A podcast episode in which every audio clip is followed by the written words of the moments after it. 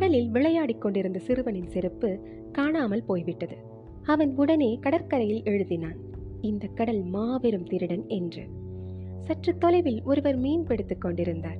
அவருக்கு வழக்கத்தை விட அதிகமான மீன்கள் வலையில் சிக்கின. அவர் இக்கடல் பெரும் கொடையாளி என்று எழுதினார். அதே கடலில் ஒருவன் நீந்தச் சென்று மூழ்கிவிட்டான். மகன் மீது கொண்ட பிரியத்தால் அவனது தாய் இக்கடல் மக்களை கொன்று குவிக்கின்றதே என்று கடற்கரையில் எழுதினாள். மற்றொரு புறம் தள்ளாத முதியவர் ஒருவர் கடலுக்குள் சென்று முத்துக்களை வேட்டையாடி கொண்டு வந்தார்.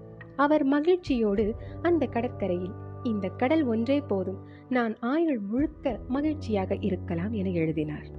ஒரு பெரும் அலை வந்து இவர்கள் அனைவரும் எழுதியவற்றை அழித்து விட்டு சென்றது. இம்பர்மனன்ஸ் நிரந்தரமின்மை எதுதான் உலகத்துல நிரந்தரம்?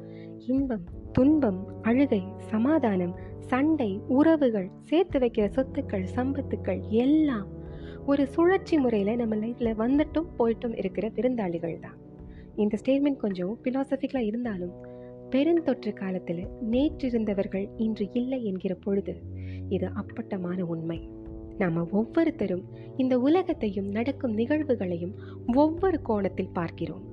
நிரந்தரமின்மைங்கிற பிடிப்பில் தான் அனைத்தும் சாத்தியங்கிற நம்பிக்கை நரம்புகளும் புடைக்குது.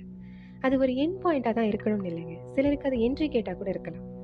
கடந்து வந்த வாழ்க்கை பாதையில் ஓரிரு கசப்பான அனுபவங்களை வச்சு இது இப்படித்தான் இது சிரமம் இது கோளாறு சிக்கல்னு ஒரு முடிவுக்கு வந்துடாதீங்க.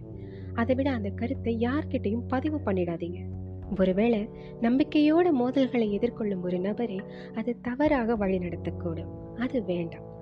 நம் மனதிற்கு நெருக்கமானவர்கள் பிரிந்தாலும் மறித்தாலும் உலகம் சுழன்று கொண்டுதான் இருக்கிறது. ஈடு செய்ய முடியாத பல இழப்புகளும் நிரந்தரமற்றவைதான். ஏன்னா ஒரு நாள் நமக்கும் இதுதான் விதி. இயற்கையின் விதி. துக்கத்துக்கு ரெண்டு முகம் இருக்கு. ஒன்று இழப்பு மற்றொன்று புதுப்பித்தல். இங்கு எதுவுமே நிரந்தரமில்லை என்பதை அறிந்து புரிதலுடனும் ஆக்கவளம் கொண்ட சிந்தனைகளுடனும் வாழ்க்கை பயணத்தை தொடருவோம். இணைந்திருங்கள் மின்மினி பூச்சிகளுடன் அடுத்த பதிவிற்காக. நன்றி.